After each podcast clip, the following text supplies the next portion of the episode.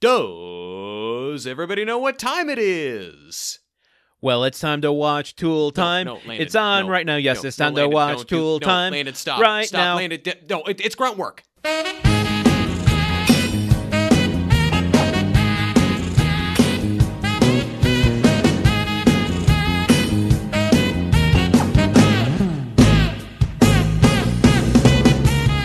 Trudy, get away.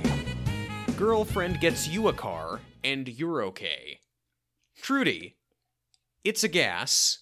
You may have found love, and Tim's an ass.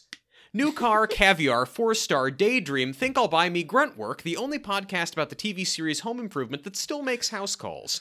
I'm your host, Truman, the unpleasant pheasant man, Caps, and with me as always is my co host, Landon, the hold my beard man, Solano.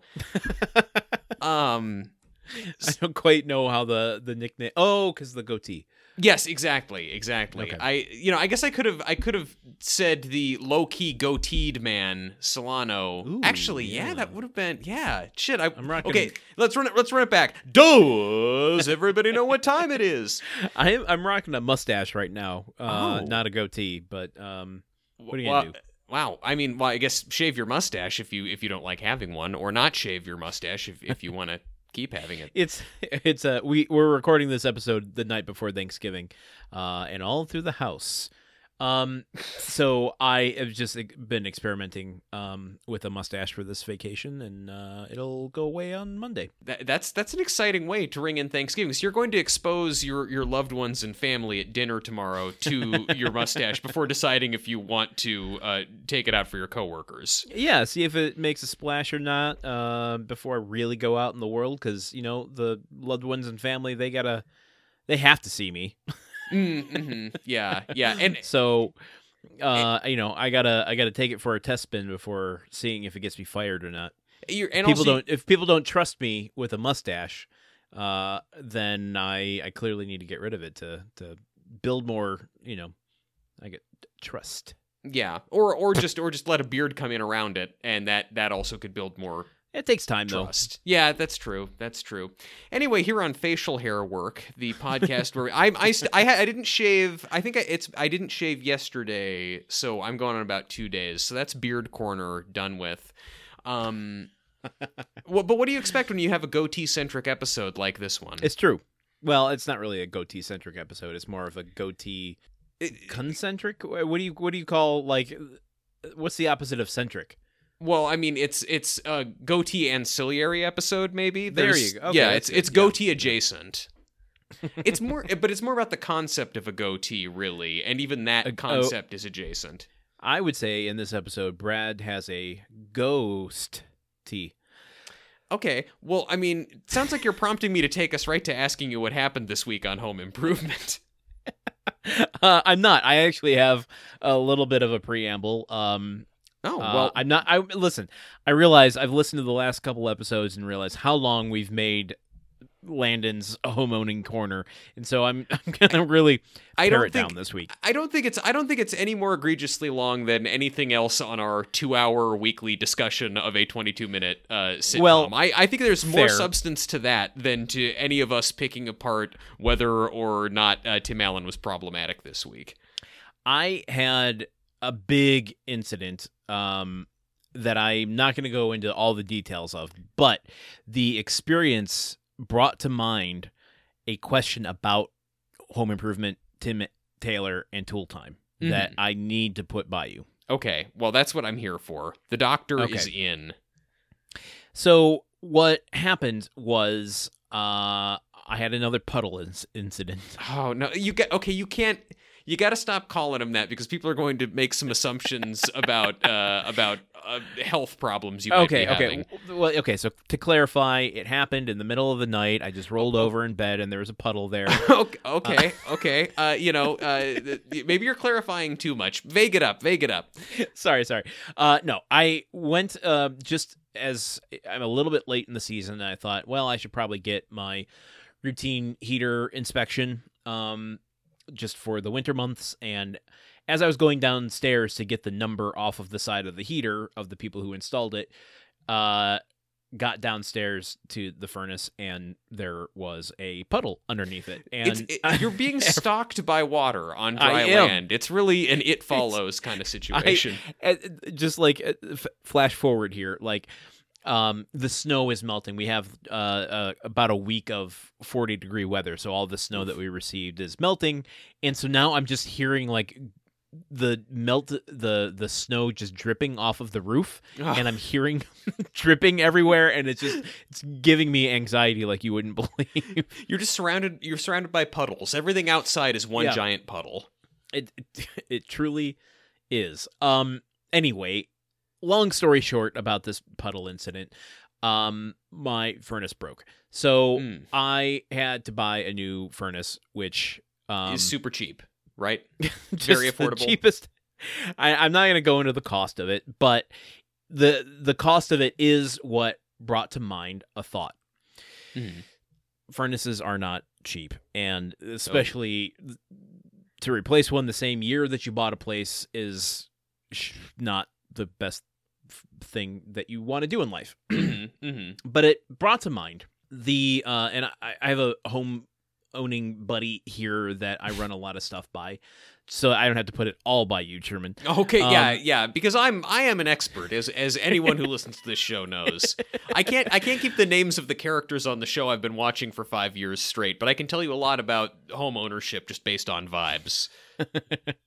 well, okay, so we've I think each homeowner that does want to do anything for themselves has to identify the line in the sand of what is a what is a project that they would call a professional in for.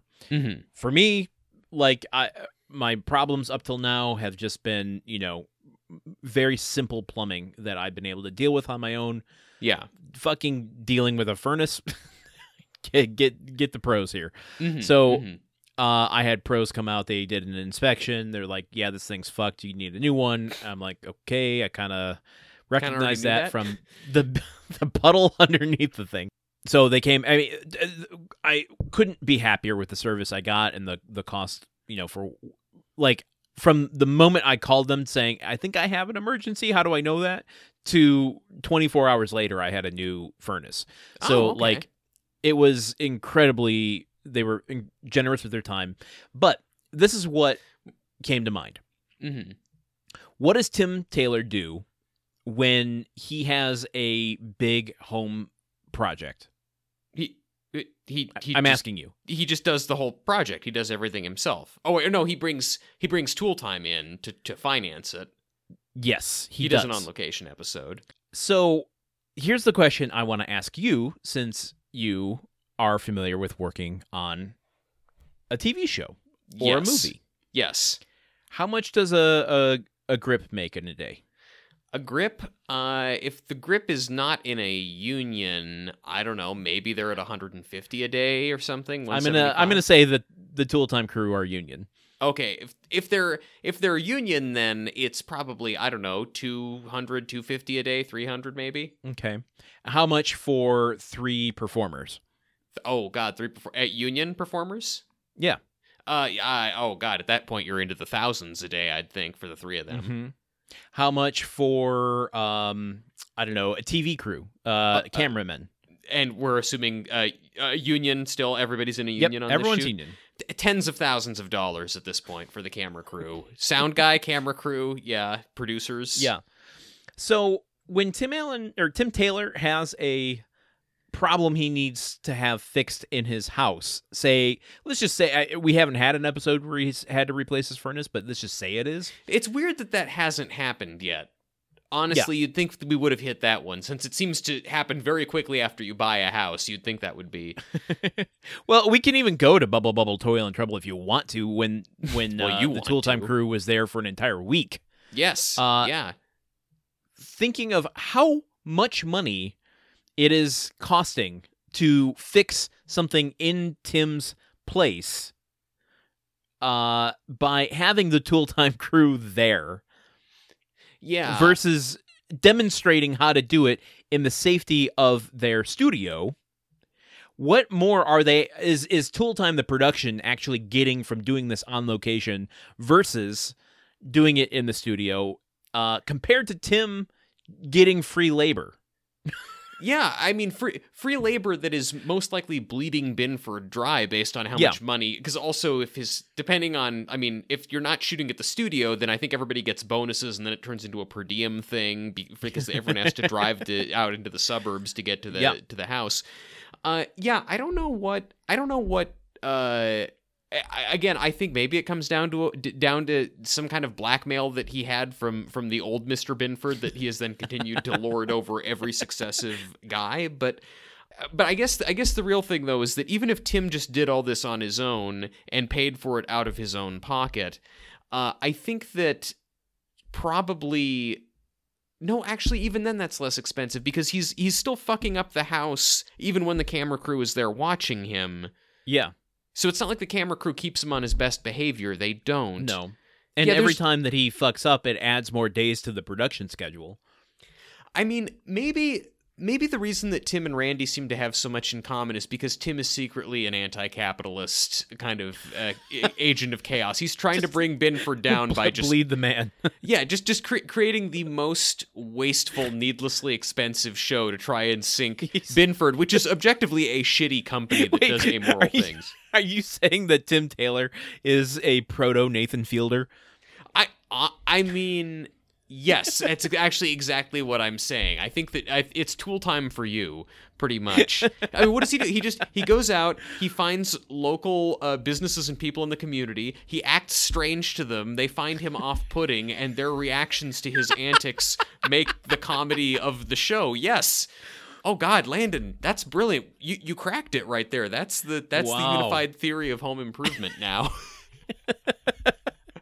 Holy Taylor shit. for you. I'm Um, glad. Uh, I'm glad I brought this up. Yeah, I'm I'm glad I'm glad you did too. I'm glad your uh, I'm glad your furnace broke. It brought us to this point. I mean, to be honest, if I did have a TV show, I mean, well, actually, I have a, I do have a show. Can the podcast pay for my furnace? I, I mean, uh, listen. What we're gonna we're gonna move the uh, the Patreon sales pitch early in this episode for no particular reason, and we're announcing a new a new tier. The uh, at five hundred dollars a month, it's the it's the I wish- warm buddy level of uh, of membership. couple, couple thousand. How about that? Well, man, you got to play the long game here, dude. You got to we got to just Oh, ret- okay. retain the audience. You're not gonna you're not gonna pay for a furnace in one month of Patreon subscriptions. That's lunacy. I, I always see everyone on Kickstarter always has the like the long shot. Well, here's just our budget, and if you want to pay for that, Yeah, yeah, this, you can be the sole, the the one person in that tier who buys it. Yeah. Well, I don't know. I, I somehow I'm I'm worried that if we if we put a stretch goal like that on there, then we'll actually hit it, and then we'll you know we'll have to do whatever we promised we'll we do. We'll hand deliver chalupas or get furnaces for other people or something. We'll find ourselves on the receiving end of an eyes wide shut deal. Ooh, uh, no, thank you. Uh, subscribe to our Patreon to understand that reference. Uh, so okay, so oh, so you furnace replaced. Tim spends too much money. Did was there Yes. more to your was there more more to your anecdote? Would I be stepping on toes if I started to talk about what happened this week on Home Improvement? You're being so polite. I mean, uh, I don't. Well, I just don't want to stampede you if there's more to your story. I don't want to suggest that I- I'm like not listening. If you if you interrupted my story, I would interrupt you to tell you there's more to my story. Okay, I, I guess that's fair. I, I need to I need to I need to trust you to advocate for yourself. I need to not put so much stress on you're right. Okay. Also, you're the editor, so if my story is going on too long, you could just cut it out of the episode entirely. I, I, I mainly just cut out long segments where I begin a sentence by hemming and hawing and restarting what I'm saying four or five times. I don't have time to edit what you're saying. I'm trying too hard to edit my stream of consciousness to make it listenable. Um Landon, what happened Yeah. this week on the TV series Home Improvement? Okay, this isn't going to be an all-encompassing, uh, I guess, haiku synopsis, but um, I think it covers a lot. Okay. Al's new boo is rich and Mhm. gives him a Ferrari after just a month. Tim loves this a lot. Jill finds it to be too much. Al's uncomfortable. Meanwhile, there's Brad, who wants to grow a goatee to impress his team. Oh, it's good. Th th those those were solid. Every one of those haikus, uh, a little, um, a little, a little treasure, a little gem in and of itself. Do you want to guess that title? Yes, I do. I have three options. The first Okay. one is Fur, Love, or Money. F E R. Love or Money. Uh, no. Because it's a Ferrari. Uh, Al's new boo is named Trudy, by the way, and we have a lot to Mhm. say about her. But that's why my second guess is Trude Love. Oh, okay. I, okay, got it. Yes. Uh, no, that's not it. Okay.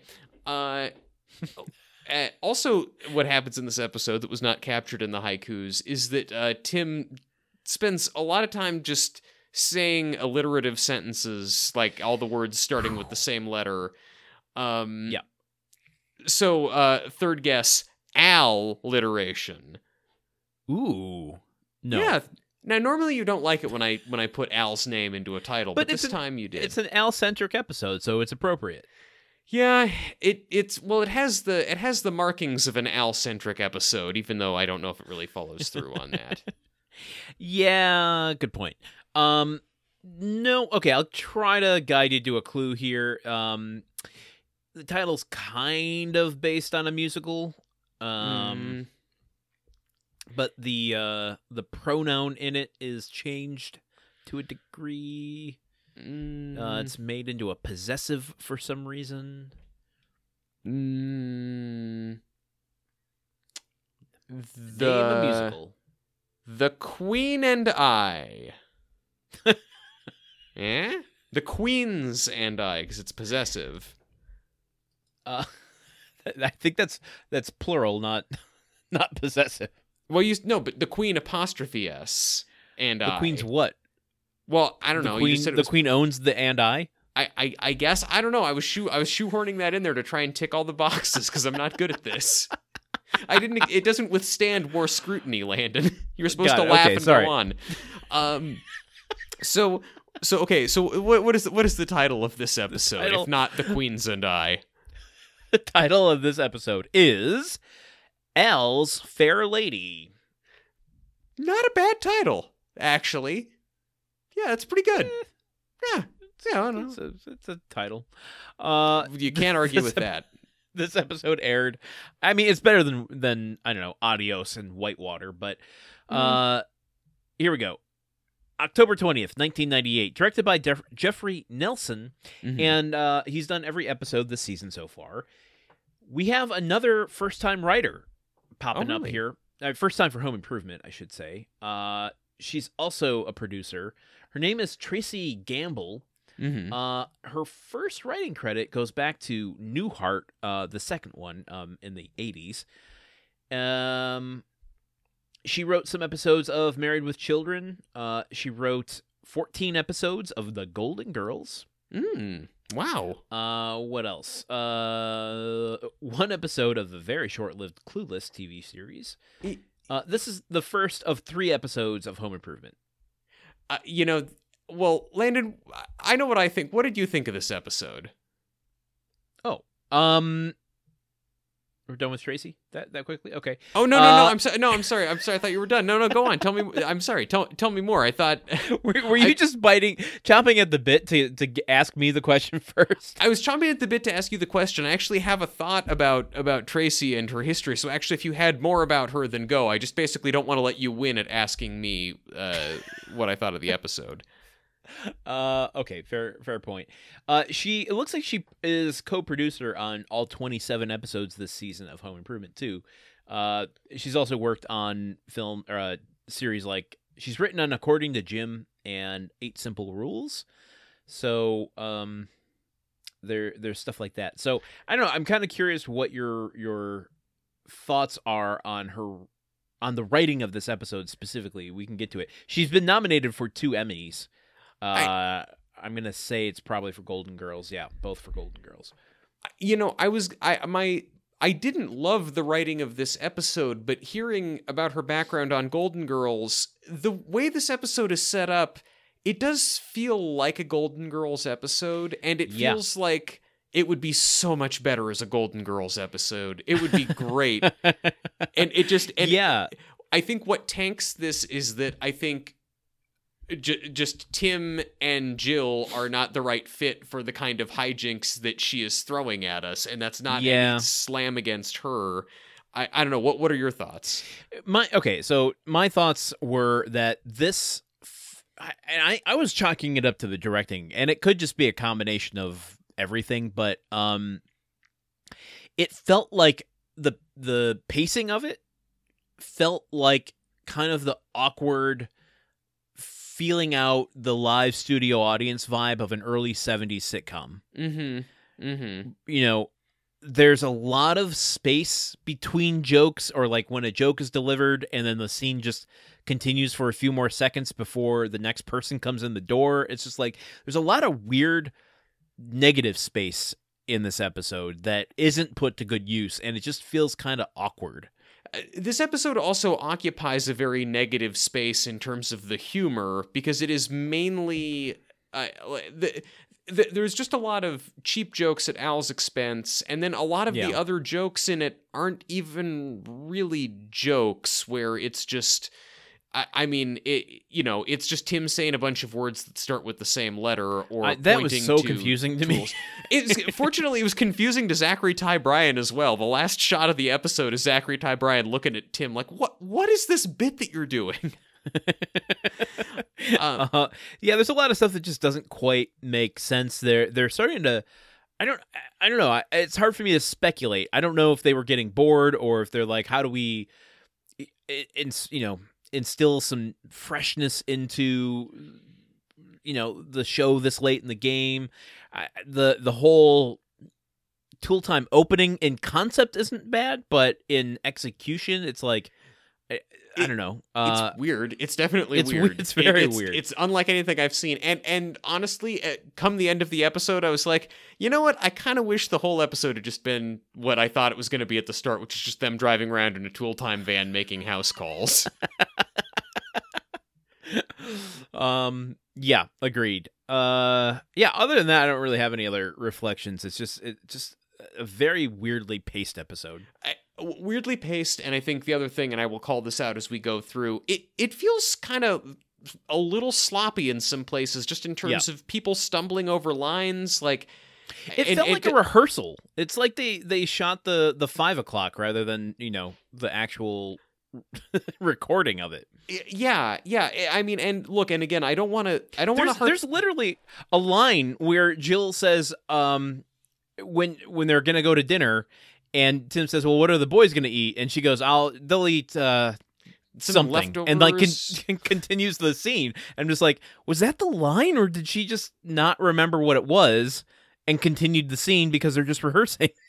Yeah she literally she like gets she stops and is like lost in in a thought for a moment and gesturing trying to think of a word which is not a sort of conversational tick you usually see on a three camera 90s sitcom like so, yeah it seems like she's actually dropping the line or there was some di- they're gonna have leftover something but she forgot what that was so she just Yeah. said some leftover something I, I don't know and and because honestly a lot of the and I don't want to I don't want to when I criticize the writing I don't want to like be going after the writer necessarily because clearly she she's good at what she does. I mean, she got Emmy nominated. Golden Girls is a hilarious show. But it this episode felt kind of like they forgot they had to do an episode and they kind of just threw it together like they threw together the plot and and the lines kind of while Tim was in makeup, basically. Just like, okay, Mm-hmm. they're they're at home and Al's got a new girlfriend. It's the girl from the thing, yeah, yeah, and then she's got a big house and I don't know. and then it- tim's like what if what if he she gives him a ferrari and then we get to i get to drive my ferrari on the lot yeah, yeah, exactly, exactly. It's it's like stone soup. Everybody brought something to to throw in to make a to make a meal out of this. You know, when you got 27 episodes in a season, uh, some sometimes there's more stone than you'd expect in that soup. Um, oh i, I guess uh, th- that brings me to uh my last personal reflection which i forgot to write down is soup is uh, good. Yeah, n- no fucking mark again yeah, yeah. i'm not happy What country did Mark move to and he didn't even get an episode about it? I've, I've been living in Greenland for months, guys. You didn't even and say no one's goodbye. even noticed Well, so ch- do we want to do we want to uh, do want to get into this thing? uh yeah let's uh let's commit to the deep dive Oh yeah, let's do that. Yeah, I was kind of expecting to have more time here. I had my I had my newspaper out and everything to, to read for you know for all all those. all Sometimes those- you got to go to work early. yes, I, sometimes it's the day before Thanksgiving. Um, so we start out. yeah, I guess I can't criticize too hard. uh, so we start out with Tool Time on location. Uh, they have got a big souped up Tool Time van full of tools so they can drive around and go to your neighborhood to help you uh, fix up your house. Boy, And- do they. Boy, the boy, do they. So it's this is an. Uh, they're just showing it off on like a street somewhere in Burbank, and I'm just staring at the screen, looking at the hillsides, trying to trying to identify where this is and if I can drive out there. But um, it yeah, it's just their workshop on wheels, and the whole thing is it, this is reminiscent of the man's dorm room last week, in that it is really underwhelming in every way. But it's- Yes. But it's like they they said, okay, so we don't really have the money to invest in a in a tricked out you know effect, so instead we're just gonna go outside with it, which still seems like it would cost a lot of money at that point budget wise. Because this van is just not that impressive. I'm sorry to Again, van. I, I know, I, I know, I completely agree with you, and it, it every time we see something like this, it makes me think, oh well, they're prepping this the tool time set for something big, some Yeah. sort of you know man's thing or some sort of uh uh stunt that's going to need to be jerry rigged. Like they just can't shoot in the set this week, so they have to go on location. Yeah, I guess that may. Oh boy, so so maybe there's a man something incredible coming up that we're that that is that has required multiple weeks of having a clear tool time Let's- set. Let's not manifest destiny that. Manifest destiny. No, no. Uh, um. Yeah, but I don't tell know. me, so tell me, tell me some of the features of this van because uh, it's it's real dumb. Okay, features of the van. Uh, one of the key features is it has tool time painted on the side. That's pretty cool, isn't it? It's the name of the show. The back of the van folds down into a ramp platform, and it has like a couple of tool benches on that. And then they open the uh, you know the side doors of it, and there's uh, tools that are basically hung up on the sides of the walls, so you can just reach Yep. right out and grab a tool. And then uh, they also show you on the tool benches that are on that thing that folds down out of the back. Oh, well, they, you know, and not only can you use this circular saw, you can also use it to slice meat, and we can make food back here. And I'm Pulling like, a straight can be there. It's like I don't, I, I, I am so tired of being expected to laugh at somebody using home improvement supplies to make food. I it may, maybe it was funny the first time like 4 years ago, but I feel like that show returns to that this well hmm. far too Yes, often it and it's does. just it's just not funny to think about somebody like making a making a sub sandwich on a tool bench and like cutting it with a circular saw. It's just that's not I'm sorry, guys. How I do you- can't How do you? Okay, let me pitch this to you. How do you feel about um, uh, a deli counter that's run by someone who slices meat with a samurai sword? Okay. I mean that I'm a little more into. Uh, wait, n- what? What if? What could he also be a tailor though? Because I actually I do have some things that need uh, need tightening up. yes. Uh, yeah. So, uh, but also just none of this stuff is that interesting because it's like the. the they're okay yeah like we've got a circuit you know we've got your you know hammers and wrenches and everything up here on the inside of the door okay yes you hung some wrenches off the inside of a van like and there aren't jokes either tim is showing these things off Yeah. and pointing to them and saying what they are and the crowd is laughing at just at the notion of who would put a wrench in a van what will they think of next the 90s wrenches in vans i never thought i'd Well- live to see the day what a laugh Speaking speaking of the '90s, uh, on the inside, um, they do have a laptop. Oh, uh, yes. in which they they can do any home improvement project because they can download or no, not even download. Download didn't even exist yet. yeah. They can uh, access the instructions uh, for for any home improvement project off of a CD-ROM. Bro- Probably most of that van is just stacks and stacks and stacks of jewel cases with CD-ROMs for every possible manual. uh question not Yes. in the tool time universe but in the production of home improvement universe is that jill's laptop that's Jill's old laptop because as we remember she has a new one. So I think they recycled that's probably why she has the new laptop. They they upcycled or downcycled or whatever the old one into a prop for this. Got it. That's my thinking. Uh, but yeah, yeah, Tim could have jumped in and made a joke about how and it also runs Monkey Town. And I would have I then it would have been an A plus episode if we got more Monkey Town references. Nope. Um, Nope. And it ends with uh with Tim, you know, pulling um pulling something from the the paint mixer, talking about it being a, a shake mixer, and um it's he drinks some paint. Yep.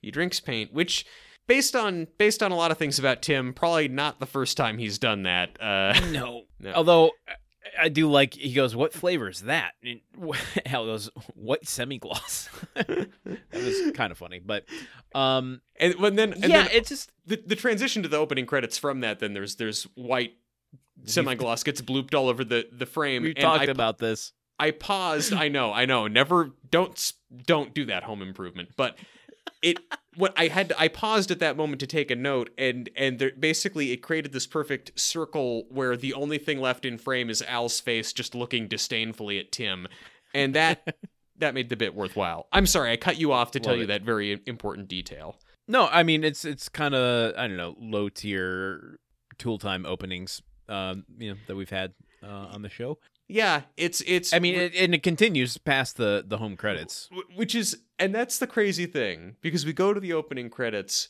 and then we come back and it's tim and al and heidi like i at first in the cold open it's it's presented as they're being filmed by the tool time cameramen we come back it's now it is presented as the show is normally presented like we are the omniscient observer watching these people go about their daily lives I couldn't figure that out for the life of me. So just just I really want to slow jam this for a second. yeah We cut back from the commercial, yeah and uh, we'll we'll get into what happens in the scene in a second. But uh, we cut back from the commercial. Tim, Al, and Heidi are the only people in Yes. the shot. yes uh in the van they're both they're all three in the front seat like they're you know the mystery crew Yeah. and uh they're looking around going why is no one clamoring for you know home improvement stuff so what's so funny just the concept of it. Keep going. Finish your thing. It's Okay. just really funny to me already. like what I oh man, what this could have been. so well i guess to your point though like there's only three of them that we can see are we supposed to assume that this is what the tool time audience is seeing I, I no, I think the way I read it is that they shot the tool time segment saying, "Hey, we have a kick-ass tool van," and then they just were like, "Okay, bye, cameraman. Now we're just gonna be like tool superheroes and drive around looking for people who need help with shit," which is just hilarious on its face. That this is just like, well, this is what we're gonna do now. Just drive around, look for people who need help with things. we have nothing else to do. We're not going to film Well, it. Just, just but word of the, mouth. Uh, but then the film crew does reappear once they do find people. So, like, is there just a second van? Like, I, I don't quite understand how any of this is working. Maybe there is a second van following them. I, I guess, I guess that would make the most sense. And they just they park someplace and they get people to. I, I, so they are they are driving around. They don't they can't find anyone who needs anything that needs fixing. Heidi uh, pushes a button and then the Tool Time truck begins playing an ice cream truck version of the Tool Time theme, and this draws a huge crowd of dudes who need home improvement help. That's the scene. Um, I mean, that is the scene, but that's also not the scene. I, it, it- there, there's I- so. So, I- th- this took such a tonal shift from Oh everything we've seen on the show Whiplash. before that I just I can't quite wrap my head around it because what okay I don't even know if I have the words to articulate as viewers of Home Improvement you and I yes. we're watching this unfold um I can't, I can't do it. I can't I cannot figure out how to even begin to talk about this. She she pushes the button and the and we get you know the ice cream truck Mhm, style mhm, music. do do do do do do do do and we start just cutting to shots dramatic slow motion insert shots of like suburban dads you know dude types turning their heads in slow motion with this joyous look on their face, like holding, you know, rakes or hammers or whatever they're doing home improvement tasks, and running, running towards the truck, leaping over hedges, pushing past people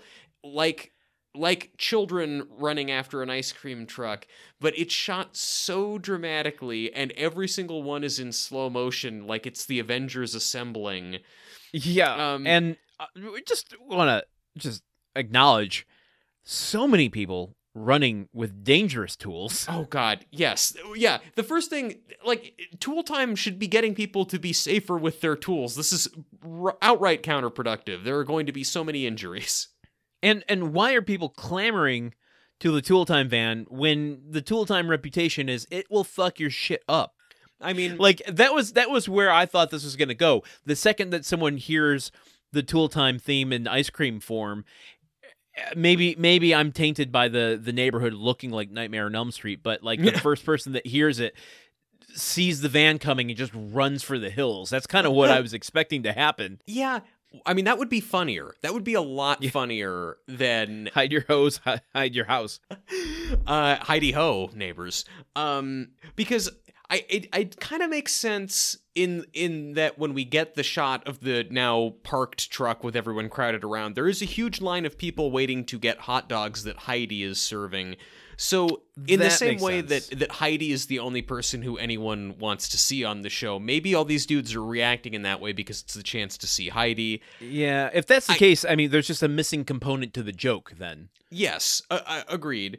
Also, I I think yours is much funnier. I I much prefer that. And and also this is one of the only times a cold open has bled outside of the cold open. Like when we came back to them driving around in the truck looking for people to help, I was genuinely so excited that the whole episode was just going to be a million just one-off bits of them driving to different houses, fucking up different things, getting back in the van, going somewhere else. And by the end everyone, yeah, like but that would be your idea would be the perfect ending is that by the end no one wants to come see the truck, everyone is hiding and they just drive home in disgrace. that would be such a good episode of Home Improvement, and we are, and I don't know, I, I got my hopes up, which is maybe why I'm cool on the rest of the episode. well, yeah. Uh, I think we've learned our lesson about expectations at this point, but um, Yes. I was gonna say uh, there. I didn't think there was a grunt creep appearance, and I was like, "That's notable," Hmm. uh, and ties it closer to our very long ago theory that um, the grunt creep might be a manifestation of Mark. Uh, Mm, mm, mm. But why I didn't notice it is that it uh, the grunt creep appeared literally within the first five seconds of the episode. Um, wait, as soon as the van, uh, the back of the van goes down, Mm, the grunt creep has a little propeller on his head typical. and uh, uh, flies out of the back of the van and into the distance. No, go gadget, go. He's controlling himself though with a joystick that is very precariously Oh no, positioned. oh no, where's the? jo- the joystick where I think it is? It's exactly where you think it is. Oh no, Home Improvement. They knew. Whoever animated that knew. The- oh man, this is this is more scandalous than all that stuff they're putting in Disney movies back in the day. Oh man, this is this is the this is the penis coral same on the cover period. of uh, of Little Mermaid. Yeah, The yeah, uh, is there anything else you want to say about the scene? Like I, Tim, you know, of course, does fuck up somebody. Uh, Here's a question. So one of the projects, like Al has put in a peephole to somebody's door. mm-hmm. Somebody just take their door off and Yeah. bring it to the tool time van. Like, isn't that the whole point of of the van? Is you are going to them so they don't have to do shit like that? I saw I saw a video online of uh, some guys in Saudi Arabia uh, who, when their team scored an upset victory in the World Cup, they, they're all celebrating, and this guy is so excited he just runs to the door of his apartment and rips the door off his hinges and throws it out into his yard.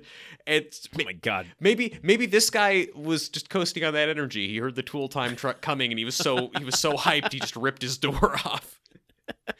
Well, I have to replace the hinges, but while I have it out here, I could use a peephole. Yeah, exactly. I feel like the hinges would be the harder part than the peephole. Um, uh, well, we already learned about hinges earlier in this series, so.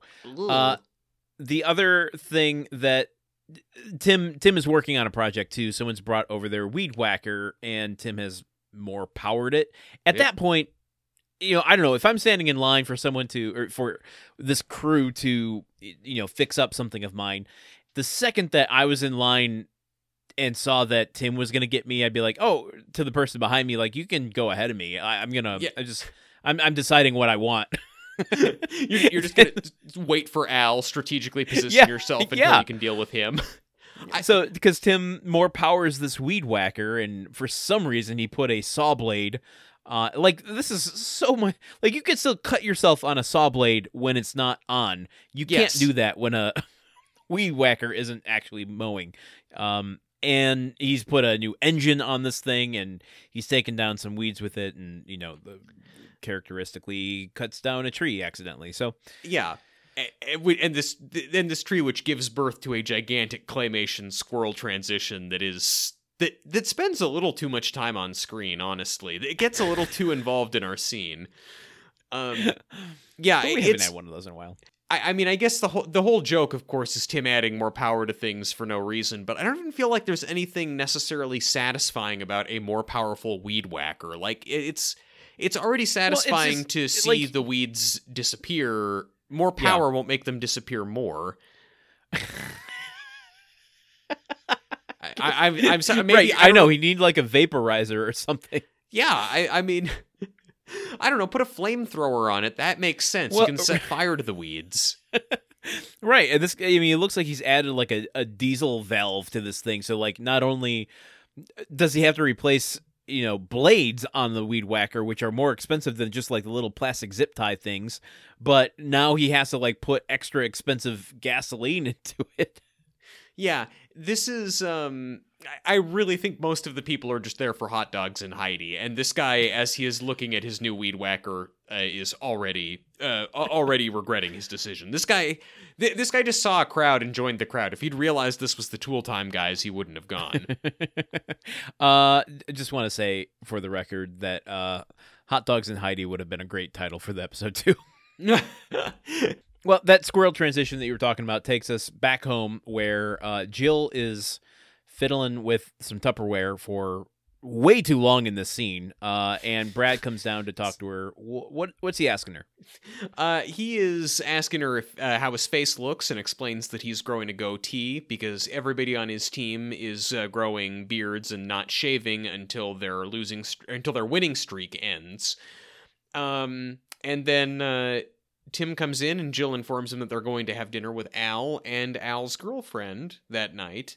And uh, we find out that Al's girlfriend is Trudy, mother of Trudy's rat, who I was so enthusiastic about last season. Uh, so this is a massive revelation, and my notes devolve into lots of all caps and lots and lots of exclamation points. I, I was curious what your reaction would be to that. Uh, and one of those few moments where I'm like, "Oh man, I wish I was sitting next to Truman on the couch." Oh man, I Uh. would- I wish you could have been there with me, man. I was excited. uh, I have one predominant note for this scene, which is uh, Brad comes down, immediately starts the scene, going up to Jill, and she's just finished cooking. She, you know, like she's putting food into a dish. yeah. Brad walks up to her, and the first thing he does, as the first word comes out of his mouth, he puts his hand right on the burner. Ah. oh my god, I didn't even recognize that. This is yet another thing. This this because this scene is ground zero of the poor rehearsal, like everything Yeah. seeming kind of janky. That that seems like a dress rehearsal move or an early rehearsal move. Yeah, I mean, I, I not going to disagree with you with that, but also if it's not, I don't want to criticize too hard. I guess I don't know, I- but you're right. It, it felt like, and he keeps it there for like the entirety of his on-screen appearance. I mean, It's it could like be. Sylvester taught me about that when I was four years old. he's maybe he's trying to like make a point about how maybe you know I can't I can't grow a beard, but I'm I'm still tough as nails. Nothing nothing on the inside, nothing on the outside. Can't even feel it. This scene also uh, kicks off. It sets the tone for Tim for this episode, which is why I don't love it. Which is just, yep, Tim does not like Al. Al is bad and lame, and Al is fat, and and all these just it- it just Tim, uh, you know, when he when he comes in and Jill informs him that we're, you know, yeah, we're having dinner with Al and his girlfriend tonight. Tim is just, you know, oh well, I never listened to Al when he talks. I didn't know we were gonna do that, and he's, you know, talking about Trudy as this frumpy kook who uh, uh, showed up on their show by way of a, a recap, and what just what bugs me about it we don't need to dwell on this too much because how much comedy is there in me saying this but uh like he's saying all these things and what what really bugs me is that Jill is laughing and giggling at all of the things that he's saying like oh you oh Yeah. that's funny Yeah. and it's just it's disappointing because I feel like typically Jill is the conscience of the show and Yeah. I, I mean, it's bad enough. I, I- you know, I, I don't like it when a show shows me lots of people laughing at the main character's jokes as though the show needs me to think hey don't don't you think he's funny because everyone else in the world thinks he's funny but then also when it's when it's rubber stamping cruelty like this it just eh, eh. Well, I don't know. It's it doesn't even really hold water because like Al is never. He's not the type to recommend Twister. no and if he was not. going to recommend Twister, he's smart enough to know not to do it after dinner. Like it just doesn't even hold water, really. Yeah, yeah. I mean, uh, one one question I had on a more positive note, though, or not even positive, just on a not negative note, is that he says they've been dating for a month, which presumably started when they met on the set of Tool Time. So is is this trying to suggest it's only been one month since last season? Wait, I I didn't get that vibe. Maybe I missed a line, but I, I think they've been officially dating for a month, not they met a Oh. month ago. Okay. I, I could be wrong on that though. That No. makes uh, more sense to me, but I don't know. I mean, the show's no, had weird timelines in the past. You're probably right. It wouldn't make a whole heap of sense for them to for it only to have been a month. Like in the, in the space of one month since since last season. In that time, you know, uh, Tim has almost gone to space. Randy's gone to Costa Rica. Brad has been uh, courted by a, a pro football club. Like that would be that would They've be all taken a trip to California to Whitewater. Yes, exactly. Yeah, that's all. That's all too much. That's all. That's all too much for. That would be the most packed month ever. I mean, at that point, no wonder she's given him a car after one month. That feels like a lot has gone on. But uh, yeah, so I don't know. So Tim is Tim is upset to be going to Trudy's house. Uh, you got you got more? No, not really. It's Okay. a pretty narratively straightforward scene. The jokes are just uh, they they're kind of soft and I don't know they don't The- hit too well. and as you said, it, it marks the the beginning of what I feel like exists for the rest of the episode. Yeah, Uh, this this weird, just kind of re- rehearsal vibe. I don't know how else to put it. Uh, yeah, yeah. Um, so We get know- a we get a twister transition to the front of a really well-to-do house. Yes, because because Jill has uh, or Ti Tim has in complaining about Al said that he oh yeah you yeah, I guess you covered this that he always wants to play Twister after dinner. Um, so yeah, it's this really big beautiful house, and uh, they at first don't believe that it's Trudy's, but then Al comes and lets them in, and it's this big, massive, opulent mansion where Trudy lives and she sits down and they all chat about you know fine wine and pheasants and things that they'll be eating tonight. And uh then uh yeah it's just it's just very clear that uh, Trudy is a very refined wealthy person. Um well, okay, so this is I, I, I don't know. I don't want to take this to task too much because it is just yeah. a sitcom, but like and, and you know, granted this is 1999 so they wouldn't have been looking it up on, you know, Street View back in the day, but like they're walking up to the front door going, "Oh, we must be at the wrong place or she lives in the guest house around back. Let's go there." Like they wouldn't have gotten out of the car if they thought they were at the wrong place. yeah they wouldn't have just walked up to some rando's house if they really didn't didn't believe it it's um i don't know uh, just kind of yeah it, it's it's it's soft. I mean, this is the thing. We're struggling to talk about it because there's not a lot there. It's basically Tr- Trudy is rich, and isn't that weird that Trudy's rich and she's dating Al, and a lot of jokes about just you know like you know. It feels almost Frasier-y just in terms of the trappings because it's people talking about you know Yeah. jokes that turn on them talking about very fine wines or alluding to frivolous other rooms in the house, like oh, take a left at the bowling alley or the east grotto of the wine cellar or something Right. like that. And, Well, and- it, it feels ahead. like this feels.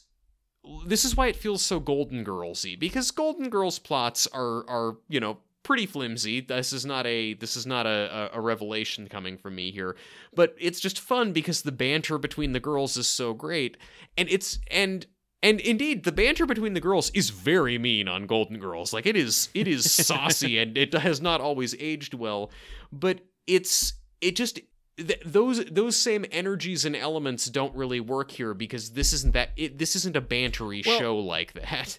this is where I was hemming and hawing and, and not knowing how to express this, but let's let's take it from the Golden Girls perspective since you brought it up. Um, Yeah. the Golden Girls, at no point do I ever feel like they're rich. No. Like, I don't necessarily feel like they're impoverished, but they are four women living in a house together. yes. So if they are put into a situation like this, I would be more willing to believe the like, golly gee whiz, look at the size of this place, uh, sort of mentality. Whereas like Tim is a wasteful spender on a TV show. He's a TV star. Like they're upper middle class. I can't imagine that this is like jaw dropping to them Yeah, I mean it the, might the the disparity between the two is just not as great to me. It's Yeah. it's more the personality that Tim's you know would rather be in a garage than around you know ornate frames. I, I mean, I, I think that the the I think that their their kind of shock and awe and everything. I, I think it's more just this house in the context of wait, someone that we know is actively living mm-hmm. here and is involved in this place, and less the the golly gee whiz of it all. I I don't know. I don't I, know. Jill Jill has a sort of reverence for it. I mean, yes, she she is shocked that you know she had no idea that Trudy was so well to do or that Al was dating someone and it's never come up before. But those those things which seem like a much more solid thing to base an episode on yeah, uh kind of fall to the you know wayside of what's happening here. Yeah. It it it also the Golden Girls episode would be Rose is dating a really rich guy and the rest of the girls go for the first time and are there and seeing this. Like I can I can see a lot of these lines coming out of Estelle Getty's mouth or something like that and them landing better than they than they do here. Yeah. Um I mean, the Golden Girls comparison doesn't go tit for tat here, but um, i I don't know. It it just does feel like a different show has invaded Home Improvement for a second. uh, And yeah. I don't. Let, let's talk a little bit about Al and Trudy. Um, yes. and and the fact that he is dating, He you know, he- someone rich. He that he is dating someone who came onto their show lying about who she was with a with a rat uh claiming Yeah. to be an electrician i mean i honestly i am way more interested in trudy I, and the kind of life choices she's making that leads this eccentric millionaire to pose as a craftsman to get on a tool show to make a pass at Al. Like, you're Yeah. rich, lady. You could have done a million other things to get his attention, but you And- chose this. I kind of wish they continued down that weird route. I, I, I like. I think Megan Cavanagh is a, a fantastic actress. I'm happy Yeah. to see Al in a, a happy, healthy relationship, but I, I kind of like the character turn for her here feels a little too vanilla for me. Like, I, I wish. I don't know. There, there was something a little. It continued the weirdness. I, I wish that I wish that the whole episode was her posing as different people or pretending to be different things. Like they get to the house, they think she's rich. A few minutes in, like the real owners of the house come home. They have to run outside. They jump in a car. They're driving away. Trudy's apologizing. Oh shit! It turns out that's not Trudy's car. She's stolen the car. They get out someplace else. Oh, we'll go to my office. Oh, I work here. I'm an architect at this place. It turns out no, she's not an architect. Like just. That would be great. You really did watch After Hours recently. I actually did. You're right. You're right. They're getting chased around by an ice cream truck, kind of like the Tool Time truck. Um, I guess I either want this episode. I either want this episode to be Tim, Al, and Heidi driving around town uh, on one-off adventures trying to fix people's stuff, or I want it to be Tim, Al, Jill, and Trudy driving around town being chased by people and deceived about uh, who Trudy is. I want. I want more Yeah. driving around town. You know what I want less of? What? I want less of them filming a joke of Al unwrapping the present and not wanting to tear the paper Yeah. and showing us every second of it when Oh, it's really clearly a it. joke that wasn't working and Mhm. should have been cut from rehearsals. Yes, a, a joke that a joke that requires a punch-in close-up to make sure you know how funny it is. That during this d- during this this meeting, they exchange uh, they exchange gifts, and Al is very fastidiously not ripping the paper, and just yeah, I mean, it's literally like 25 seconds of airtime of just w- no one is speaking. It's a close up of him just pe- peeling tape away from the corners of this box, and it's like, what, what, what's going on here? Like, I, I'm all for experimental humor and trying something, but without having context of what you're doing, like the joke just falls so flat. The punchline to it is so I don't know, nothing at all. And it's like by the time it's over, it's like we just watched someone unwrap a, an entire present in Yeah. an episode of Tool Time or Home Sir- Improvement. surgically unwrapping. Listen, Tool Time will eventually do the the salute rip to unwrapping presents, and and Al will debut his uh, his his uh, skills there. Uh, yeah, this th- this is sort of that negative space that you were talking about. The Yeah. the w- weirdness of, of them in this uh, in this house. Um, also, we should just point out the the source of um, one joke that I thought was kind of funny is uh, you know Trudy is explaining how her, this house has been in her family for years. She says, "You've heard of the Rockefellers, right?" And they all nod. And she goes, "Well, one of them ran over my grandfather." Uh, so, like, I like that aspect of weirdness. Well, and I like Tim's follow up to that too. Is like, geez, how many times did he run him over? Yeah, exactly. I, I I think the only other other thing that I'd say about this scene, Al is wearing like a nice a nice suit here. Yeah. Uh, the the A- Al is completely svelte. He is the same size as Tim, if not thinner than Tim. It's not. I'm not saying that like suddenly it would be okay to be making these fat jokes about Al if he wasn't, but just it's it's not even rooted in anything anymore. It's just, Yeah. which is really why, and it's so much of the backbone of this episode. It, it it's uh, you know, I'm I I don't need to bludgeon that any more than I bludgeon it every time it comes up.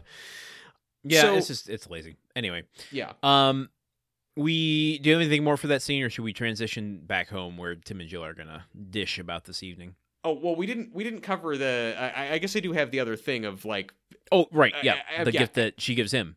Yes, yeah. So after dinner, they're having coffee. Uh, Trudy and Al exchange one month anniversary presents. Al gives her a little uh, uh, scorpion pendant because she's a Scorpio, and she gives Al a beautifully wrapped gift, which he carefully unwraps. And it turns out it's keys to a '66 Ferrari that is, uh, I guess, the creme de la creme of cars. And uh, Al he is initially thinks it's for his uh uh my, my car- exotic my exotic car Yeah. key collection, which is Yeah. which is a very good very good bit. I wrote it down at first like, oh, that's such a cute thing for for Al to have, and or what a sweet gift of her to get him for his for his collection. Until I realized where the scene was going, and I don't know. For for a moment, I thought this was a really sweet moment where she really understood Al and his funny uh, his funny collections. So, I mean, uh, we go back home where Tim and Jill are kind of debriefing from the day, and they are shocked not only that she's rich, but that she gave him a Ferrari. What uh, what do they have to say about it? Uh, well, Tim says that this is awesome. It's the greatest thing in the world. Tim is suddenly very happy to be Al's friend and very excited about Trudy. Uh, Jill uh, thinks this is really a problem that suggests that Trudy has self esteem issues. This is way too extravagant of a gift to give one uh, month in. And uh, Jill also points out it's bullshit that Tim is suddenly defending Trudy now that uh, there's a nice car that he wants to drive in the picture. And uh, Tim is Agree. indignant about that. Um, yeah, so this, again, this just sets up the, the Tim was being unappealing before, and now Tim is even more unappealing because his only interest or appreciation for Trudy, he he is. like he uses the line specifically like when Jill is saying she's worried about the situation, Tim says, "Well, why are you picking apart something wonderful that happened in Al's life?" And it really made me mad to hear Tim trying to convince us that he's ever been happy for anything wonderful to happen to Al or that he's ever wanted anything wonderful to happen to Al. And Yeah. Jill calls him on this in the next in the next sentence so it gets addressed but it he's just leaning further and further into his shallowness. Like this is this is an Al episode. It's an episode about something wonderful that's happening in Al's life that has some complexity to it. And rather than us spending a lot of time with Al and Trudy and seeing the dynamics of their relationship and what all of this is like, what it's like to be dating a wealthy person who is very eccentric, it we're mostly just getting Tim talking about his feelings about it, and Tim's feelings are rooted in the shallowest, least interesting part of the story. Yeah, eh, well, eh, this is I don't know why I. You said you don't want to take the writing to task too much. Eh, To me, the elements aren't like that. That holds true to his character. I, I mean, I eh, to your point, I am much more interested in seeing Al's experience with this rather than Tim's. But Yeah. you know, like this is where you know a couple more passes on this script would have made a difference. Of like, oh yeah, Tim's problem with this episode is better served as like him popping into scenes being excited about the Ferrari, not let's center most of the episode about him being excited about the Ferrari. Uh, Yes. you know, because I, I think that it this is a version of Tim that can be funny, and we've seen it in the past yes. but it's just that it's it's not being utilized in the right eh, well, I shouldn't say the right or the wrong way, but just in the, the way that it I know is most effective. Uh, This- and at the at the behest of of seeing more of, you know, what Al is going through with a presumably the last relationship we'll see, you know, of Al's on this you know series. So yeah, I mean, uh, fingers crossed. Unless Al is really a ladies' man in these last like twenty-two or so episodes and dates around a bunch. I mean, listen, every every woman in Detroit finds him irresistible. This we know to be true. um, yeah, this is an episode where ten percent Tim would be great, and it does make sense Yeah. that Tim would just be obsessed with the car aspect of it, and that's you know, and and if the and if we just got Tim popping in being excited, and at the end then saying Yeah. like one nice thing to Al, okay, great. It's just that you Like- when when you try to load up so much of the episode on just Tim really likes this car and wants to drive this car around. It's like that is not enough meat, and they're trying to No. stretch that out for the entire arc of this episode. Uh, Which is why I feel like toward the end, I guess spoiler alert, when they get to the alliteration stuff, I'm just like they they just lost steam here. They're just Yeah. like we have to fill out space. We got to give because we centered this around Tim for some reason. We now have to give some sort of conclusion to his story. I- uh, so let's just have him alliterate for the rest of the episode. And you know, and it, yeah, I fully agree with you. It's really shocking because you know, you and I always we, we never run out of steam. Like we always uh, maintain perfect energy all the way through everything that we do. And I I just feel like uh, they should be following our example, you know, on uh, on home improvement. What? Uh, oh, sorry, I was staring at a light bulb. Um, it's cool. I was falling Well, asleep under my desk on this episode. um the I, I mean i think uh if you want to transition to the next scene it's um on tool time uh behind the scenes tim is kind of waiting uh for al to arrive saying where is he where is he where is he i'm just you know missing my little buddy and Mhm. heidi's like why the fuck are you excited for al and then you hear the of the ferrari pull into the parking lot and tim runs outside now this is like if this was just like the one and a half scenes that we get of Tim in the episode, I think Tim working in this regard is funny. He's Yeah. like playing it at 11. He pulls a Bugs Bunny on on Al, which was really funny to me. Well, wait, what's what's pulling a Bugs Bunny? Is is that taking a wrong Okay. turn at Albuquerque? kind of. Uh it's uh Al is like hemming and hawing, like, I don't know how comfortable I feel about this thing. It's like, yeah, you feel good about this. He's like, Yeah, I do feel good about this. He's like you know, Tim's like putting words in his mouth, one thing after Oh. another, and then he goes, and here's the keys and here's the keys you know al hands over the keys to the car that he wasn't going to let tim drive but you know he tricked him into it and tim just takes the keys and runs like that's the level of tim i want to see him just pop in for uh Yeah. like but then let tim go drive off and have al go in and talk to heidi a little bit about this or something Yeah, exactly, exactly. That that it that it just ends on that. that there seems like a lot of Al development that is going on between scenes or in the backgrounds of scenes where the camera is pointed at Tim, and it's it's a little frustrating to feel it just within grasp. yeah it's just al comes in and has to say how he's feeling rather than us watching the you know the emotions unfold One of the things that, that Tim says here to him is is when he's trying to convince Al that this is good and he should keep the car and you know not have any concerns about about his relationship. Uh, is he says you've worked really hard your whole life and what do you have to show for it? Nothing. That's why you should take the car. And I'm like that's really something rough to hear from your own boss. Like your boss telling you. Hey, it boy, it sucks that you you haven't got more good things in your life. I wonder why that is. It's because you from don't have your, a nice your car. boss, your best friend, or the person you consider your brother. All things that we've heard them say before on the show. yeah yeah really really being you know uh, being being both emotionally kicked in the teeth and reminded that the person who has the power to change your circumstances aggressively does not want to um yeah. yeah so you know al's uncertain al doesn't know what to do and then we we head back to the taylor house unless you have anything more I don't. Uh, Jill is bringing uh, Brad home from a soccer game, yes and, he's being pissy about not being able to grow tea, grow a goatee, while yeah. everyone else on the team is. he's not able to grow tea um so he's he is upset about this. Jill has this great line to him saying, "Oh, poor baby, you're the best player on the team, and everyone else is going to get those coveted facial hair scholarships." Um, but then you know, uh, Brad goes off upstairs. Tim comes home. He's super jazzed after driving the Ferrari, and and uh, Jill asks him, "How's the relationship going?" And he goes, "It's great. It's like the car and I are one."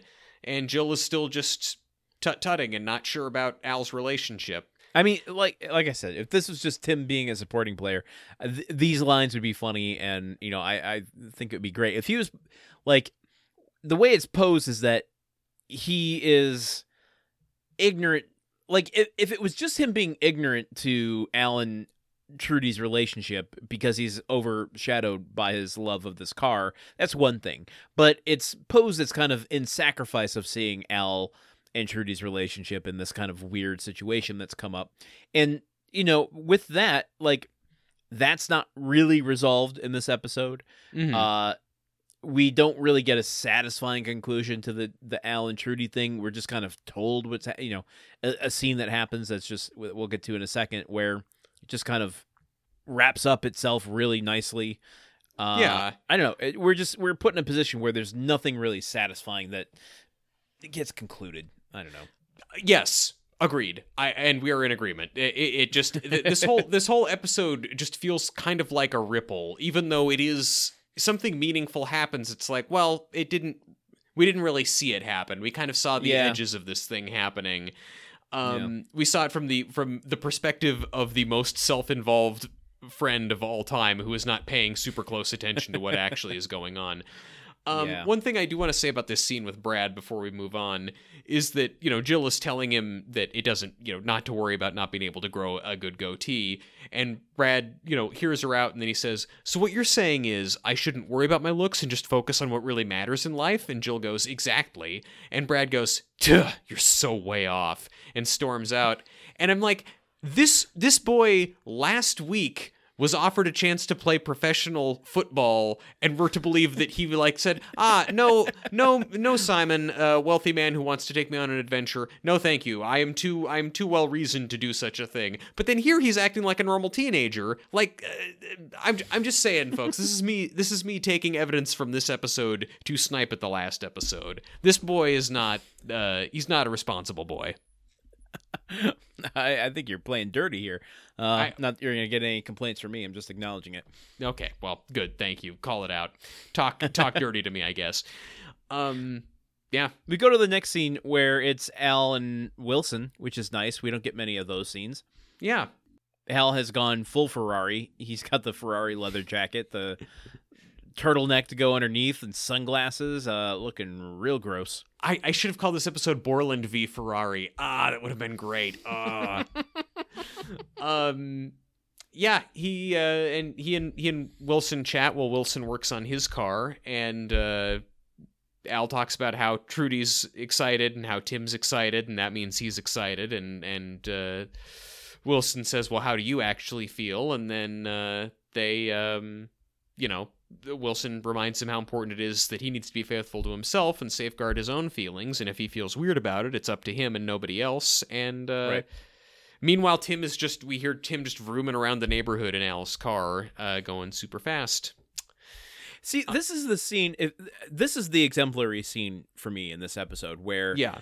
We get a little bit of an insight into what Al's going through, Yes. and then Tim just comes in to button the scene. He's like, yes. "Man, I'm dri- I've been driving in heaven, and did you know that in heaven they're still giving out speeding tickets?" Yeah. Yeah. like that was funny to me.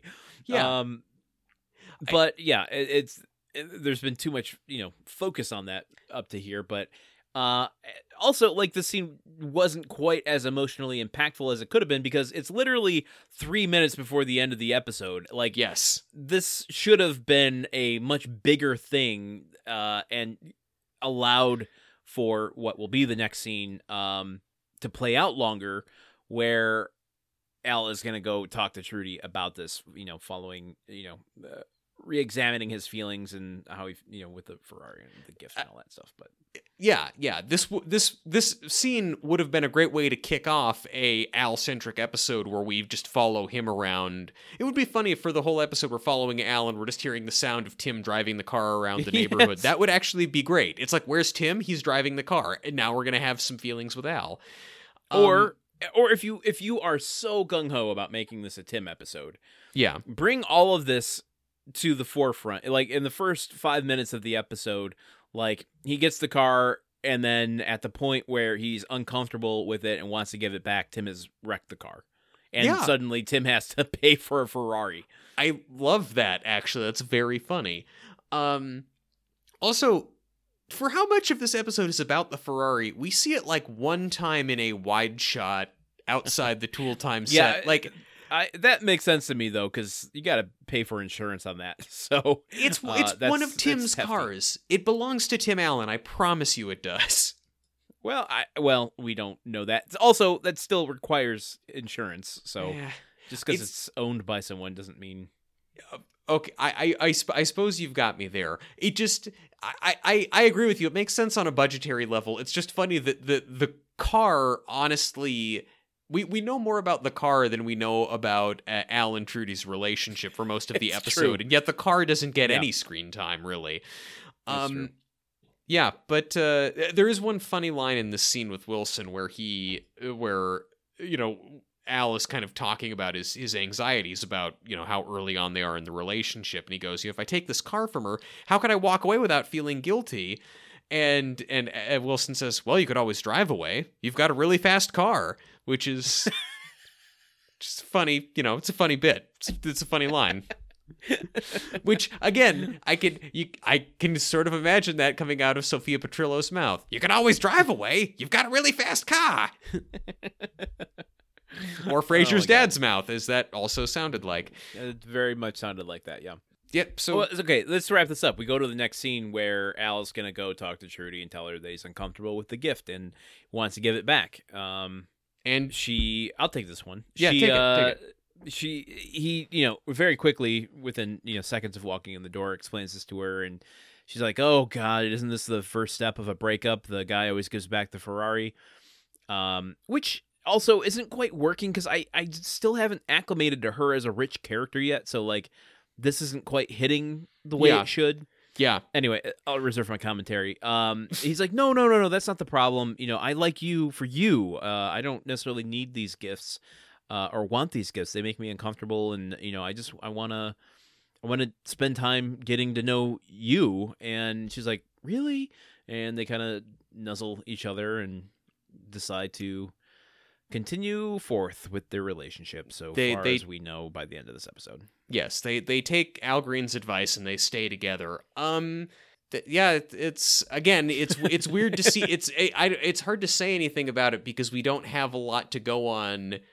We don't have we don't if we if this episode had been more about Al and and uh, Al and uh, Trudy together, a lot of stuff could have been set off, but set up between them to then pay off in this scene. But we don't have Yeah. that, so instead, it's just kind of a kind of a like if you were to to take what this episode is about and put together like the screen if you cut everything else out of it let's put it that way it would Mhm. literally be trudy handing al keys al walking around in a ferrari jacket and then al walking back into her house and handing her keys like th- that's it Perfect television moments. That's all you need. And the rest of it is like tim farting around doing nothing So Yeah. like even after after we see Al and Trudy kind of go through this and make up, we can't even end on that. We have to go No. back to the Taylor residence where he's Tim is writing late at night a letter to Trudy, you know, talking about his relationship with the Ferrari talking about how he and what she's chosen to do. Yeah, yeah, what uh, how he wants to be the Ferrari's big brother, and you know, please consider this sincerely, Tim Taylor, the man who controls whether Al works weekends.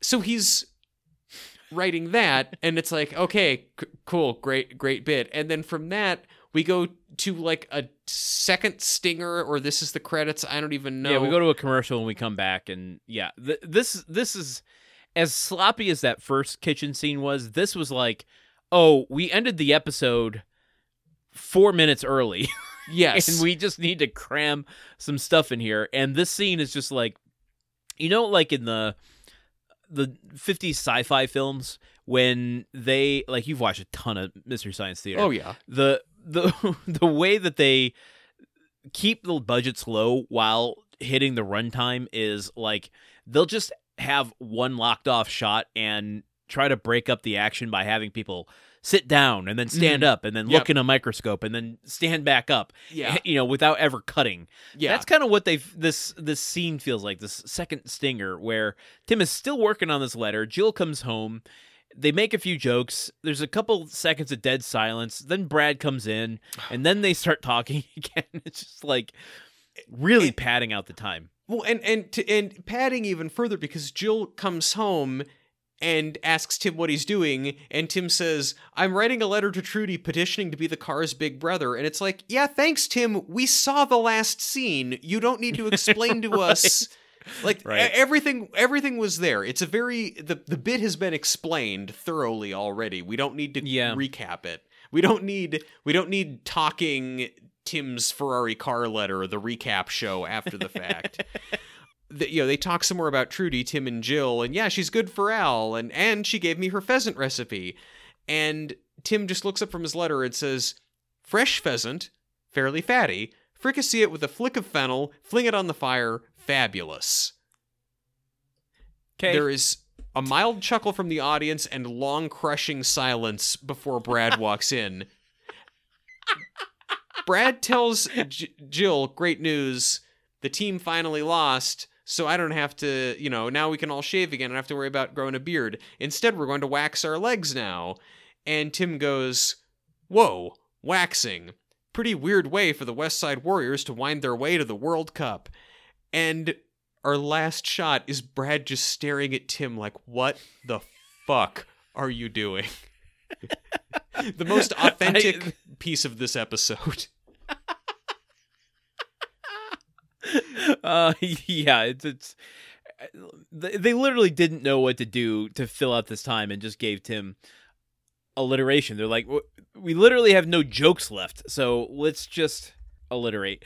Uh i do though like as we talked about in the whitewater episode that that tim is like a secret sous chef. Yeah. he has this like this this deep seated love that he secretly hides from everyone of of cooking. Um, Yeah. like he's he's taking secret lessons from Irma behind the scenes. yeah, this is just like his uh, his you know d- deep seated uh, secret agent programming coming through for a second. Like his his superior cooking knowledge just gets triggered by the mention of fennel and he or uh, pheasant. he just has to start tossing it out. These are his mnemonic devices to, to remember how to cook. yeah. Um, I guess I don't know. There's nothing more I really have. We got a few bloopers of him trying to uh, say the I don't know derogatory term he was saying earlier. I- I, don't it- even it's- want to repeat it. It, it's it's really something. They they did indeed cut something out of this episode. There were takes that they did not use, and these are these are them. That's why that's why bloopers were invented. It's just proof that they actually edited the show. um, I don't really have anything else. Uh, which brings us to a question, Yeah. Truman. What did we learn from this episode? Um, we we learned that you should remember uh, ahead of time if you have an episode to write of your TV show, and and then you should start working on it with at least enough enough lead time to put some jokes in there. Um, we also learned not to not to go too hardcore with that first gift to a significant other. Um, Yeah. what did you learn? Uh, I learned that it is more expensive to take a chance putting together an episode of a TV show, i.e., Tool Time, on the fly, not having pre-planned uh, guests or um, what do you call them? Uh, uh, plants in the audience Yeah, they were just going to go out and about and hope an episode manifested in front of itself. Uh, almost like it was a meta commentary on the episode of Home Improvement that we watched. Oh wow. so if you are planning to do a TV show out in the field, make sure you have extra planned it uh, so that there are no um, unexpected delays because that shit is expensive. As as someone who worked on a lot of reality TV shows, I can promise you that a they they have planned out everything that's going to happen on camera pretty carefully, and that b delays happen regardless. Uh, so I, I guess before we go, I do want we do have a character actor kind of in this. Um, it's the guy that has the door with the peephole. Oh yeah, Uh, I didn't bring it up earlier, and I just don't want people to to come knocking down our doors. But, yeah, um, and because we just got a new peephole put in there, we don't want to get messed up. We'll have to carry he's it over to the van. as the name Smitty. oh, Smitty, like in Hudsucker Proxy. Yeah, Yeah, I'm on board. Uh, uh, it's played by David Haskell, who Hmm. has 38 credits. Looks like he's a uh, stage actor. His biggest role was his first role, where he played Judas in Godspell Oh, okay. in 1973. Kind of a kind of Uh, a big role. Yeah, he was in an episode of Mork and Mindy, a couple of Knots Landings, an episode of Knight Rider. Uh, going into the later '80s, looks like Falcon Crest. Um, he played the uh, a back-to-back Doctor role in a movie called The Boost, and then in K-9, starring Jim Belushi. Oh boy. Looks like Home Improvement is actually his last credit. Uh, yeah, he died two years later Oh geez. in 2000 at the age of 52. Oh, that's kind of a bummer. Character actor bummer today. Yeah, but since this episode aired in 1998, many, many seasons of ER had been on the air at this point. So the question still remains was he on an episode of ER? I'm gonna say no. He was not on an episode of ER. You are right. He was Yes. not on an episode of ER. I just fi- I to figured go. I figured based on the smaller filmography, it just didn't seem like he got the, he got there. You know, Godspell Well, only you takes you know. so far. Yeah, I know. we've a- I I sometimes know, as as listeners can attest. Other times I do not know. I mean, we. I don't think the robustness of a person's um, credits is an indication as to whether or not they're in ER. I- I'll, I'll point you to the episode where Tim was in the hospital and the child had like two credits. One of them was Home Improvement. One of them was ER. Yeah, yeah. I, I that's that's that was a moment. That was a moment that uh, that confounds me to this day. Um, All right. Well, let's wrap up this episode. Um, I it brings us to the question. Now, yeah. man, I Mhm, have a question for you. Mm-hmm. Ho ho ho ho ho. there is a moment when Jill says something and Tim ho hos his grunts. Yep. They and it's distinctly though the pattern of a grunt, Yeah. but in a oh oh oh oh oh oh Ho ho Um, ho ho ho. Yeah. yes. So I want to put before I put out my guess. I, I you know we're tracking this. It's less about my guess and more about you tracking the grunts and what they Mhm. mean. I think we don't want to lose sight of that. Of course. Um, we're in season eight now, Yeah. and the whole point of the show is male improvement and and evolution. mm-hmm. Could this Sure be it is. taken as an? E- Could this be taken as an evolution of the grunt? Mm. That the grunt is becoming more refined. Like it's like as as men walk upright and learn to read, uh, so too is the grunt putting on a bow Yeah. tie and glasses. As the man who grunts learns how and why it's important to be a, a contributing member of a family household. is he learning that? Uh, well, I mean, that's what the show wants us to think. Okay, sure, yeah. If we take the show's story, um, I I mean, look, well, okay, you you you you need to guess one way or the other, and because my my response to that question will, I think, give you like the answer for the for the guess. okay, I, I'm gonna, I'm gonna guess that you're not gonna count them as grunts, so I'm gonna say zero. But I'm cu- I, so I, I'm I'm less curious about whether I'm right or wrong. I'm just curious what your response is to this. I don't think uh, you're you're you're correct. Uh, there's this does not count as grunts. It's zero grunts. I don't think that these are a I don't think these are intended as grunts. I don't think they represent an evolution of the grunt. I think it is a callback to a thing that he typically grunts, but the way he like it doesn't come from the back of the throat. It isn't guttural in any way. It's ha ha ha ha ha. Like it, not even that is too far back in the throat. The way that he does it, it's not an evolved more refined, more particular grunt. It's more of of like he he's basically tut tutting. It's like if you were to go hmm, hmm, hmm, hmm, hmm, hmm. It's closer to a Mhm. hmm than a huh. Mm-hmm. This is the But dumbest I show. guess so. It's Just god damn it. the, the I'm gonna make it dumber. So get ready. Oh boy. Oh boy. Strap in. It's t- okay. So you're approaching it completely from a process level, and I guess I'm the questions I'm asking are coming at it from a more philosophical Oh, level, of course they where are. the, this set of huh-hus feels meta-contextual to me in that it's a pattern in which we know him to grunt in Mm-hmm. and he's doing it knowing that it is a pattern that he grunts in but he's doing it in a way that if i were to i'm putting myself in his shoes here if i were to grunt this i wouldn't be making my point i need to take the grunt and refine it so that they know that i am above the the situation that's being placed upon me Mm, hmm He's trying. It's a grunt masquerading in in a higher realm. It's a it's a grunt that has put on a mask and a cloak and said Fidelio to a guy to get into a a higher level of, of society. Is that is that the point that you're making? yes yes that is what i'm making I mean, it does. It, it is. I haven't heard him do.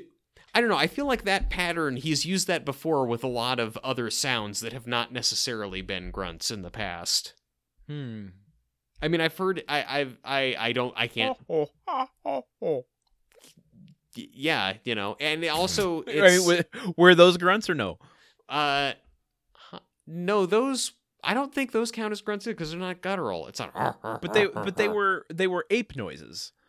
Yeah, they're ape noises, but I feel like I've. Yeah, okay, but yeah, ape noises and grunting are different things. This is a distinction we've had to make on this show. Landon, Landon, every every year before Thanksgiving, something goes wrong with the show. Either we watch the wrong episode, or or one of us altered states back into a uh, a more primal version of oneself. Um, I'm just I'm just trying to do our due diligence and really listen. We're in the last season. We have to start digging deeper because there's not going to be much more well to mine here. That's well, that's true. Typically, you don't mine out of a well, otherwise you're going to contaminate the shit out of your water. But uh, hey, maybe that explains. If you've been doing that at your house, maybe that explains the the direction this episode is taken now. um. Yeah, look, I agree. I agree. We should leave no stone unturned, but I feel like in this case, um, I feel like I feel like I we've looked at the other side of the stone. It looks a lot like the main side of the stone. The sides of it, I think, um, pretty smooth, no cracks, no no crevasses. I think that I think that Tim is Tim is making some other noise. It's not the ape noise even. It's just some sort of median level noise that is more than a grunt but less than a monkey. Uh, Folks, I- I- buy the I'm box not- set, watch episode five of season eight, and it's probably around twelve minutes in, and and and gauge for yourself because we are thoroughly Yeah. unable to describe what I kind wanna- of noise Tim is making. I would like to hear from from listeners on this. Now, I I will completely support you in whatever you know from the beginning. You you've been the grunt keeper. Yeah, So, it's, it's a weight that I uh, bear. I'm I'm happy to support you in this. I I want to hear from listeners though. Uh, my final. uh, It's not even really an argument so much as just a, a thought to ponder. Is that a, a- grunt wearing glasses is still a grunt? No, I no that runs contrary to the to the like fundamental rules that we laid down for grunt counting though because if a grunt is a grunt that is talking is not a grunt like there are things that sound way gruntier than this that we don't count as grunts because they Mhm. are tim going oh yeah tim talking like this Mhm. these aren't grunts so Right. so like the way that like a grunt is a very specific thing you make enough alterations to it suddenly it's not the shit that we're counting Where's the line drawn in the sand? Uh, I think it's it's drawn it's drawn I, midway midway like back from your throat where it stops getting all gravelly and rumbly and where it starts Uh? being like normal. T- yeah, it's it's at the end of that. It's the That- That's a grunt. uh? Oh, you tell me when it stops being a grunt. okay. I, I I'll, I'll Okay. know it when I see it. Okay, so there's the uh? grunt. Yeah, that's a grunt. Okay, and then I'm I'm gonna go in the opposite direction. Okay, Just go uh. that's not a That's grunt. not a grunt. that's not a grunt. Okay, okay. So then we go somewhere between and go uh. That's that's gravelly enough. I think that counts as a grunt. It's not talking. Okay. It's got a gravelly okay. start to it. Now what if it's like a somewhere between that and the one on the extreme end where it's like huh? Now that that one is tough, but I'm going to say not a grunt because it's not gravelly. I'm sorry. You got you, Okay, You've No, no, got to no, get I- a you- gravelly you grunt. Apologize. We're just doing scientific experiments here. Yeah. Okay. I just I just don't want to seem. I just don't want you to think that I'm shooting you down every time on No, I don't feel I'm- that way. Okay. Very good. Okay. Don't feel that way at all. Uh, Your, science is more important than feelings. You're right. listen, I entered into this field for results, not for self-esteem. Yes. Um, okay, I, I think we've spent enough time filling out our episode. Are you sure? Uh, yeah. Yeah. Just like padding it out with other stuff because this is the first. This is gonna be the first time in our lives we got under 90 minutes. yeah. Uh, let's let's go ahead and end this episode. Um, Folks, you're so you're so much richer for the last 10 minutes of content. Think how bad you would have felt if you didn't hear us talk about that. but not Ferrari Rich. No. For If you- richer or it- poorer. Gruntwork is made possible by our patrons. If you enjoyed today's episode and want to help us create the show, consider becoming an official Grunthead sponsor over at patreon.com slash gruntworkpod.